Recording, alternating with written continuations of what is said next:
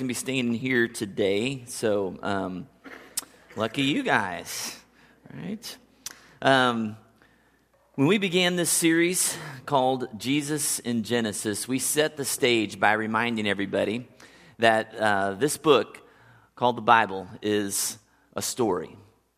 It, it's not a, a book of self help quotes for us to kind of pull a, a verse here or there and try to apply to our life in any situation. It's an ongoing story from beginning to end of our sin and God's redemption. And every character that we encounter along the way represents us, the heroes and the villains. And the last couple of weeks, we've been taking a look at a character named Abraham, a man chosen to be the father of a great nation, which would become Israel, uh, through whom God said the whole world would be blessed. Because through Abraham's seed was born the Savior of the world, Jesus Christ. And we've looked a couple weeks ago, we looked at Abraham's calling. God called him out of one land and said, I want you to go to this land called Canaan, which is present day Israel. And we, we looked at the way that he responded to that obediently, even though there were lots of unknowns. We took a look at uh, the sign of the covenant last week, this mark of circumcision, or a cutting away or a distrust in the flesh. And that would be a sign that would set the people of Israel apart. And wrapped up in all of this is a crazy and miraculous promise that through Abraham and Sarah, even though they were old in age, that there were going to be a son born to them through whom this promise would be fulfilled. And they waited a long time for that son 25 years from the first calling that he received until that son, Isaac, was born. So I want you to go ahead and open your Bibles to Genesis 21 right there at the beginning. Genesis 21.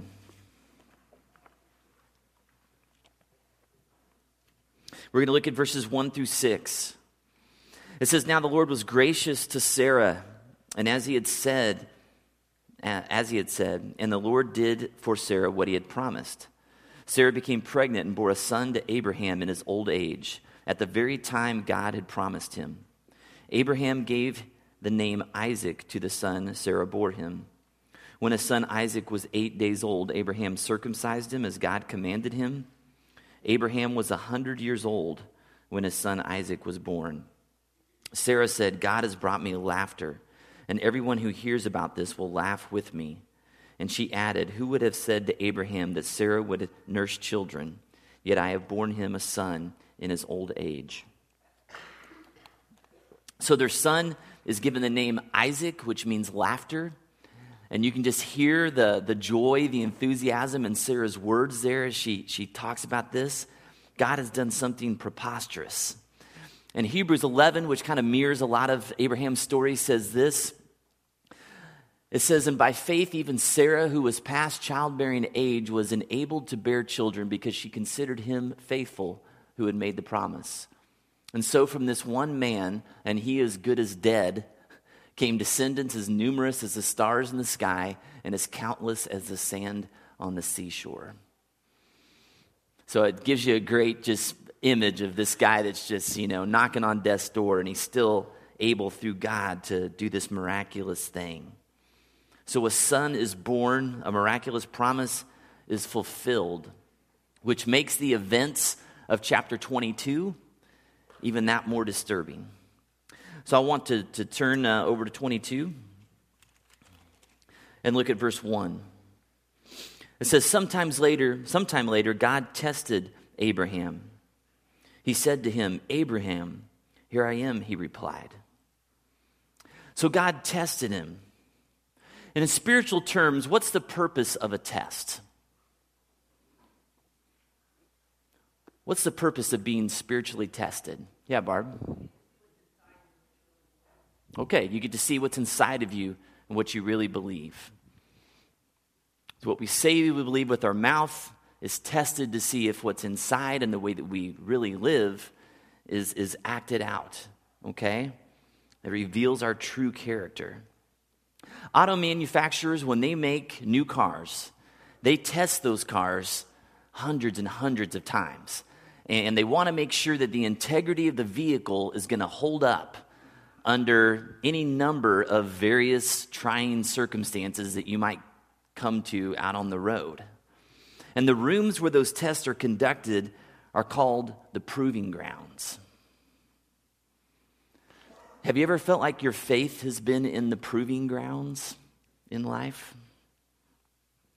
Many of you already know what's coming in this story. So let's look at some of the conditions of this testing of Abraham's faith. Let's look at verse 2. Then God said, Take your son, your only son, whom you love, Isaac, and go to the region of Moriah. Sacrifice him there as a burnt offering on a mountain that I will show you.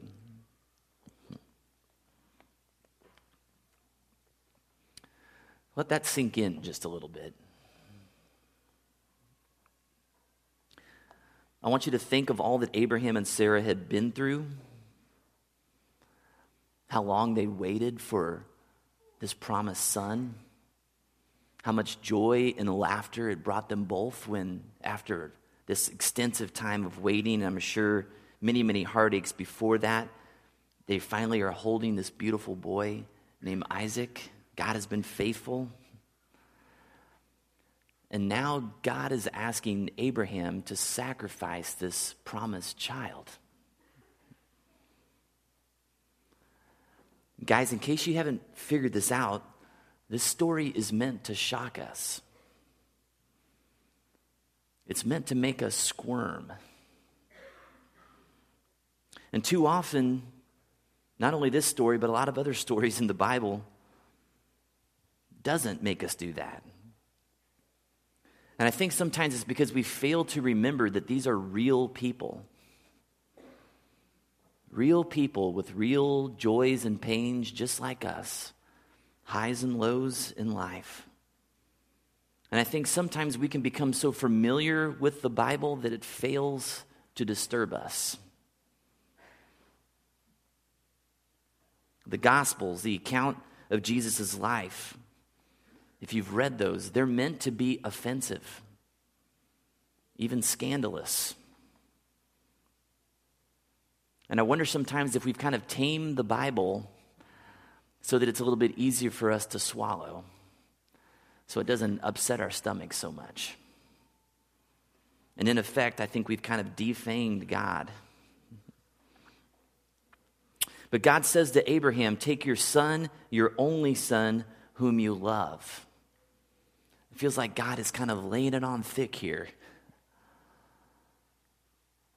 And you think about this and you're thinking, man, hadn't Abraham been faithful?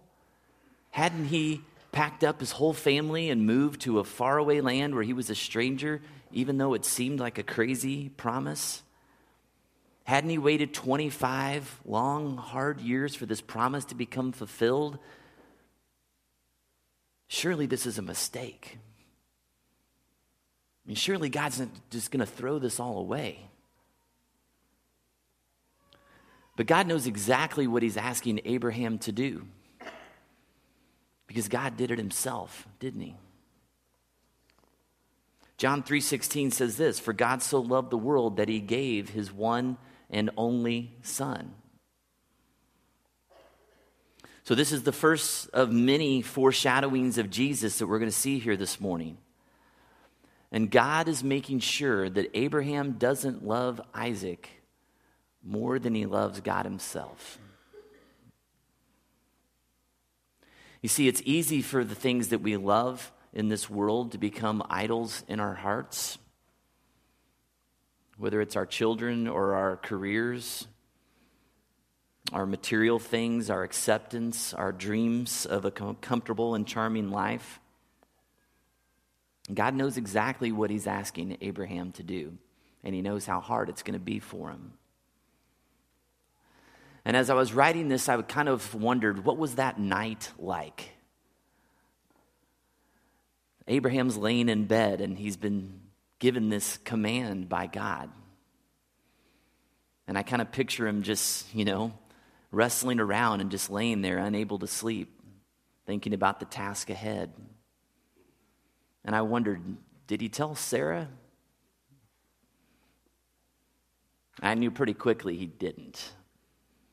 Because if I told my wife that that's what God told me to do, she would club me to death in my sleep. Can I get an amen? Yes, right? I mean, that's that's crazy.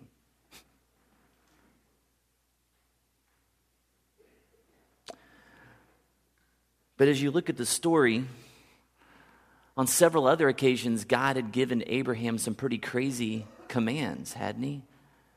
I mean, he said, Pack up everything you know, and I want you to move over to this place where there's other people already there, and I'm just going to give it to you, and I'm not going to tell you how I'm going to give it to you. You're just going to pop a tent up and kind of hang out on their land for a while.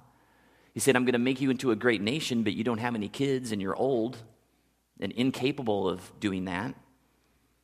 I'm going to give you a son. And he came through again and again and again. God has this track record in Abraham's life of being faithful. So that had to count for something. And this brings up an important question, I think, for us today is do we have a catalog or a record in our life of God's faithfulness? When times get difficult in our life and our faith is tested, do we have some things that we can look back at and say, oh, yeah, this is just a part of my collection, but these are my prayer journals. And I probably have another 15 of these in my office. And so every day, most days, not say every day, I take out a pen and I just write my prayers because I can't concentrate very well when I don't. but if I ever want to, I can look back at any season of my life and I can look and see what I was thinking, what I was praying, how God was answering those prayers, see the way God shaped me through those trials and tests. And so I have those to look at. But I also have some rocks and every year at Wellspring, at the beginning of a new year, we usually kind of create some space during our service for people to kind of look back on the past year and, and think about how God kind of showed up in your life. How was He faithful? And we have people just write down a word or two or phrase on a rock. And um, there's two that kind of stand out to me that are in my office all the time. One is from 2006, the year we started Wellspring. And everybody that helped us start our church got one of these, and it says, Remember.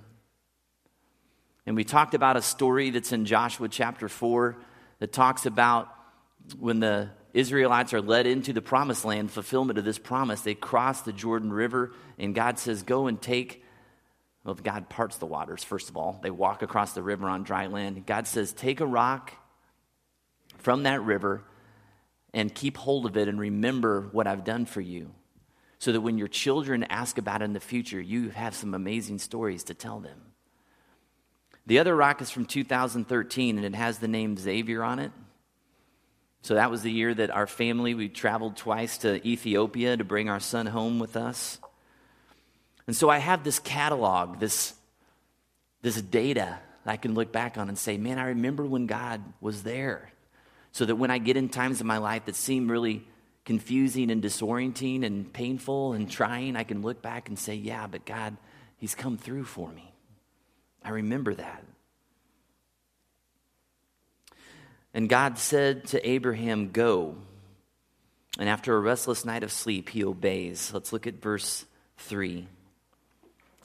It says, Early the next morning, Abraham got up and loaded his donkey. He took with him two of his servants and his son Isaac. When he had cut enough wood for the burnt offering, he set out for the place God had told him about. So that morning he goes out and he chops the wood for the sacrifice. Can you imagine chopping the wood that your son is going to be sacrificed on? Put yourself there. It's agonizing to think about. Makes me wonder what God was thinking about when he created the tree that was going to be shaped into the cross, that was going to carry his son to his death. God knows exactly what Abraham was feeling. Look at verse 4.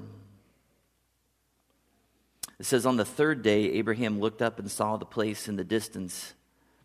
He said to his servant, Stay here with the donkey while I and the boy go over there. We will worship, and then we will come back to you. So, three days of traveling, three days of agony. I mean, can you imagine how many times Abraham looked at Isaac like I would with my son and thought about all the things that they had done together, the memories that they had created? He probably watched him as he slept at night, thinking, how many more times am I going to get to watch this, right?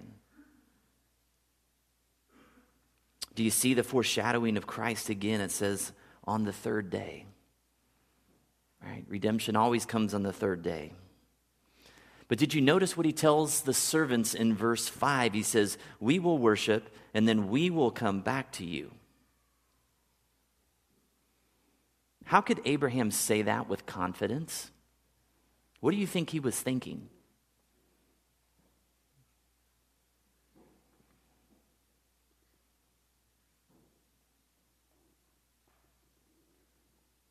I'm asking you a question. Looking for your thoughts. Yes, Claire. God had promised him descendants, and Isaac is his only son. Yeah. So no matter what happens, if he kills Isaac, God can raise him up again, or he could keep him on. Yeah. Good. So he's thinking about the promise. He's like, God promised he was going to do this. He gave me this son. Yeah, even if he had to, I mean, that's a lot of faith at the time, right? That he could raise him from the dead if he needs to. The writer of Hebrews gives us some insight into this. Let's take a look at what he says in Hebrews 11. It says, By faith, Abraham, when God tested him, offered Isaac as a sacrifice. He who had embraced the promises was about to sacrifice his one and only son, even though God had said to him, It is through Isaac that your offspring will be reckoned. Abraham reasoned that God even uh, could even raise the dead. And so, in a manner of speaking, he did receive Isaac back from the death. So now it's just father and son that are trekking up the hill. Verse 6 says this Abraham took the wood for the burnt offering and placed it on his son Isaac, and he himself carried the fire and the knife. So now the foreshadowing is really getting thick. Isaac is carrying the wood, just like Jesus would carry his own cross up the hill to his crucifixion. So, thousands of years before Jesus is ever crucified, the very first book of the Bible is telling us about how his life will end as well. But when we think about it, it's really also foreshadowing of our own life, isn't it?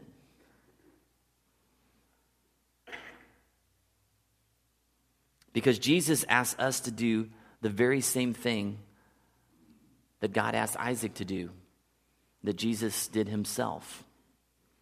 Luke 9:23 Jesus tells us if anyone would come after me he must deny himself and take up his cross daily and follow me. So we're right here in the middle of this story too. Isaac is each one of us. Look at verse 7. As the two of them went on together, Isaac spoke up and said to his father Abraham, Father, yes, my son, Abraham replied. The fire and the wood are here, Isaac said, but where's the lamb for the burnt offering? Abraham answered, God himself will provide the lamb for the burnt offering, my son. And the two of them went on together. Oh boy. the jig is up, right? Isaac's like, well. Have you ever had to reassure your kids that everything's going to be okay when your own faith is kind of eh, tenuous at best? There's a lot of things I would love to have included in this story. I would love if they had a heart rate monitor on Isaac and Abraham here. Like, what was Isaac really thinking? Was Abraham really this just kind of chill, right? So confident? In verse 8, we see more foreshadowing of Christ. Abraham says, God himself will provide the lamb for the burnt offering.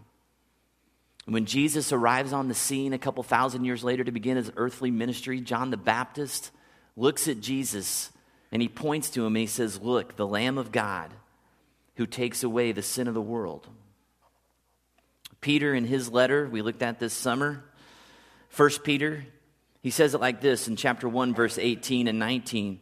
For you know that it was not with perishable things such as silver or gold that you were redeemed from the empty way of life handed down to you from your ancestors, but with the precious blood of Christ, a lamb without blemish or defect. The Lord Himself will provide, Abraham said. Who do you trust in to provide for you? Because Abraham was out of answers. I mean, if this story was going to end well, God was going to have to show up. And how often in life do we step out into places of faith where we don't really have any answers, no strategic plans to figure out how we're going to get through this? God's going to have to show up in those situations. Let's look at verse 9. When they reached the place God had told him about, Abraham built an altar there and arranged the wood on it. He bound his son Isaac and laid him on the altar on top of the wood. Then he reached out his hand and took the knife to slay his son.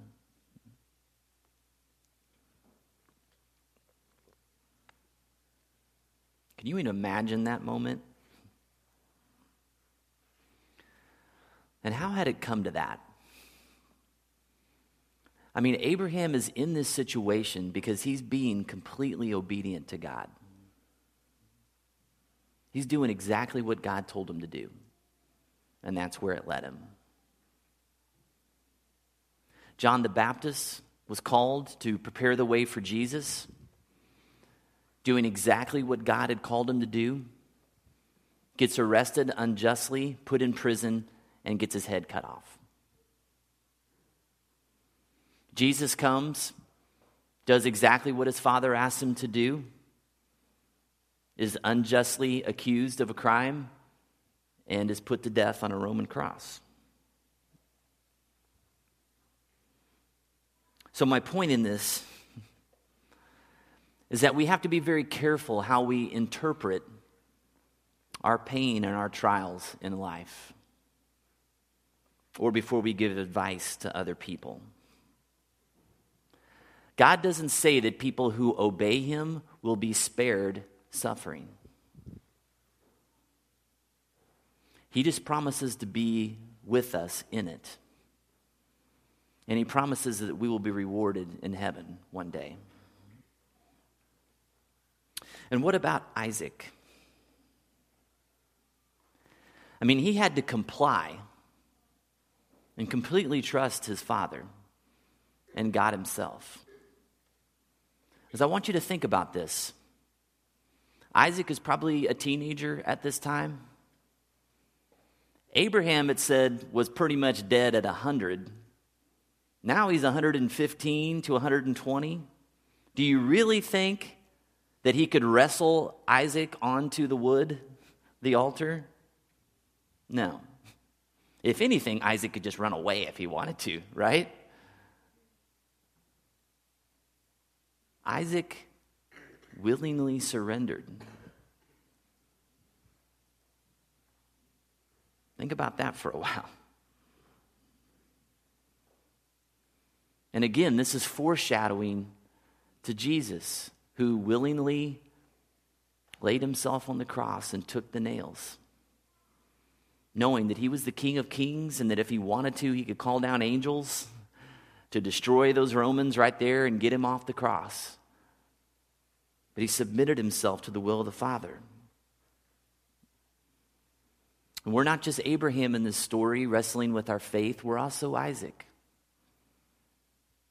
And God is asking us, you know, our call as followers of Christ is to submit, to humble ourselves, to lay our life down, to consider others better than ourselves, to serve everyone. How willingly do we accept that call as Christ followers? Hmm. And this is hard to say, but we're also like Isaac because, in essence, God is standing over each one of us, ready to kill us for our sins. Because we were all born enemies of God. And without accepting Jesus as the substitute and the penalty for our sin, that we are eternally slain as well. And that's a sobering and uncomfortable reality, but it's true. So Abraham is poised to plunge this knife into his son when he hears a voice calling his name. Verse 11. But the angel of the Lord called out to him from heaven, Abraham, Abraham. Here I am, he replied. Do not lay a hand on the boy, he said. Do not do anything to him. Now I know that you fear God, because you have not withheld from me your son, your only son. Abraham looked up, and there in a thicket he saw a ram caught by its horns. He went over and took the ram and sacrificed it as a burnt offering instead of his son. So Abraham called that place, The Lord will provide. And to this day it is said, On the mountain of the Lord it will be provided. So remember, Abraham at that time, they're surrounded by pagan cultures where child sacrifice was a regular part of life. And so God is intervening in this moment. He's saying, That's not who I am. My nature is different than these other deities people are worshiping. And so, in essence, he says, It's not this Isaac. There's going to be another Isaac that's going to come one day and he's going to pay the ultimate price. And he'll be the final and complete sacrifice for sins. And God provides a ram, a substitute for Isaac, just like Jesus would be our substitute one day as well. But God wants to take us up to the very edge in this story. The very edge. And some of you here today aren't parents. But you can substitute whatever your hopes and dreams are for life, whatever it is that you cherish and adore most, and you can put that on the altar. And God is asking each one of us is there anything in life that you are clinging to more tightly and holding on to more than me? Are we willing to lay down everything to gain Christ. Because Jesus demands our complete allegiance to Him. And we can try to water it down and, and play by our own rules, but there's no mistaking how offensive His calling is. It is meant to shock us, just like this story should.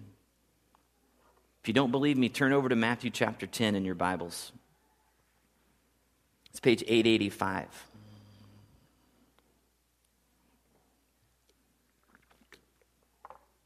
Matthew chapter 10, page 885.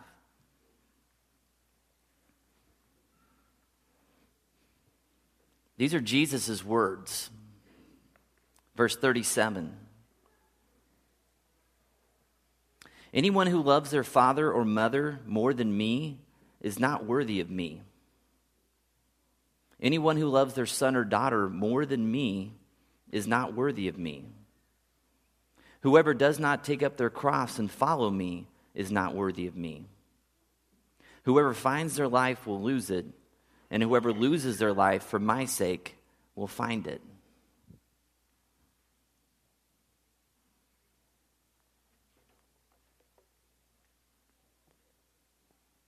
Why would God give us such demands?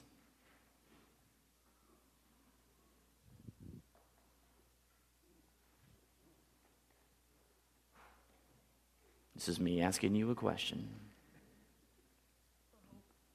Okay, for hope, maybe, yeah. Yeah, Will? For our benefit?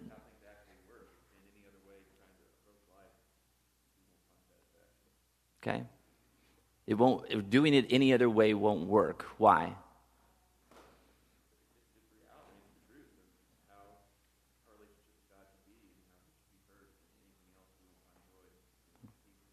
Okay. Yeah. Just because if he didn't, then we would need to judge what like, What do you mean? um, as far as the, the, the lengths that we should or have to to. Okay. Yeah. He wants to kind of make us really uncomfortable by giving us kind of an extreme example, right? So that we don't kind of try to water it down to make it easier to. Guys, what is it we're looking for in those relationships from our children, from our spouse? We're looking for things to satisfy us, aren't we? We're looking for someone to love us and adore us and tell us how awesome we are. God is saying, I only I can do that. Just like Will said, if you're if you're trying to find your satisfaction in something that is of this created world, you will constantly be disappointed. So don't even go there. I'm telling you it's not going to work.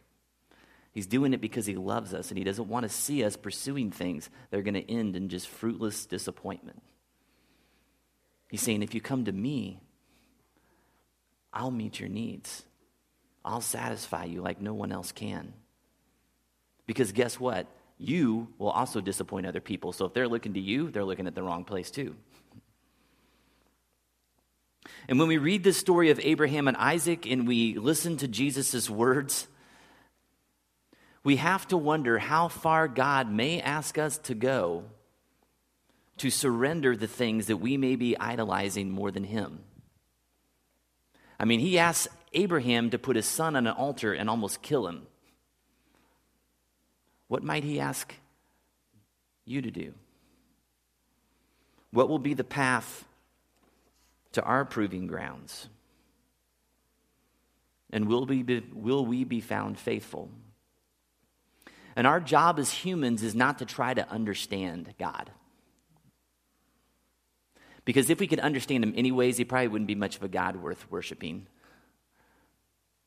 Isaiah put it like this, and Isaiah, or actually, God put it like this, speaking through Isaiah in Isaiah 55. God says, My thoughts are not your thoughts, neither are your ways my ways, declares the Lord.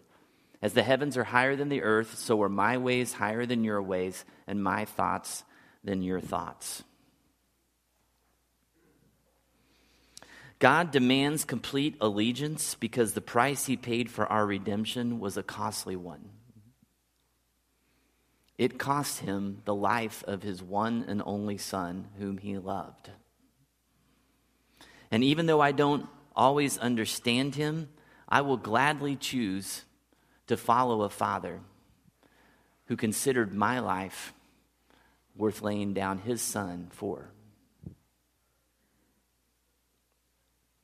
So Abraham passed the test with miraculously flying colors. And so God reaffirms the promise. If you look at verse 15 in chapter 22, it says, The angel the Lord called to Abraham from heaven a second time and said, I swear by myself, declares the Lord, that you have done this and have not withheld your son, your only son. I will surely bless you.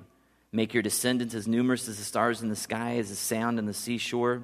Your descendants will take possession of the cities of their enemies, and through your offspring, all nations on earth will be blessed because you have obeyed me. And so, again, I'll ask you the same question that I asked us all two weeks ago is who in this world is going to be blessed because of your obedience? Who right now is being blessed because of your obedience? Because of Abraham's obedience and Isaac's surrender and God's provision, Christianity is now by far the biggest religion in the world. And I was just reading some information this week that said over 175,000 people a day are coming to the Lord. 175,000 a day. If you didn't see, sorry, it's on the bottom of my pile of my record there. The cover of Christianity Today this week was a big picture of people worshiping in India and just talking about how the church is just exploding in India. Exploding there. And guys, behind each one of those conversions is someone who's obediently sharing the gospel message with them. Everybody, those 175,000 people a day, there's somebody that's praying. There's somebody that's obediently serving, obediently caring, obediently, if they have to, possibly laying their life down so that other people might come to know him. Who is being blessed because of your obedience? Who is getting a better picture and image of who Christ is because of your sacrifice, your faith? What are you holding on to that God is saying, I'm going to ask you to lay that down? Let's pray. Heavenly Father, you're a tricky one. We don't always understand why you do the things you do. And so, God, in the end, we have to trust you. We have to trust that you love us, that you want what's best for us, that your word is true. Because sometimes you ask us to do things that just just rip us apart because they don't make sense our, with our human eyes and our human understanding. And Lord, you talk about faith in the Bible and you say faith is believing in what is unseen. If we can just see it with our eyes or we can figure it out with our minds, then we don't really need you. It's not really faith. So, God, strengthen us to be the people that you've called us to be. Help us to be obedient when you ask us to lay down these idols that we cling to in our life. And God, I pray that our obedience would be a blessing to others. God, there's so many people that need your hope. God, use us. Use us to be a light to those around us. We pray in Jesus' name, amen. All right, let's stand and finish with worship today.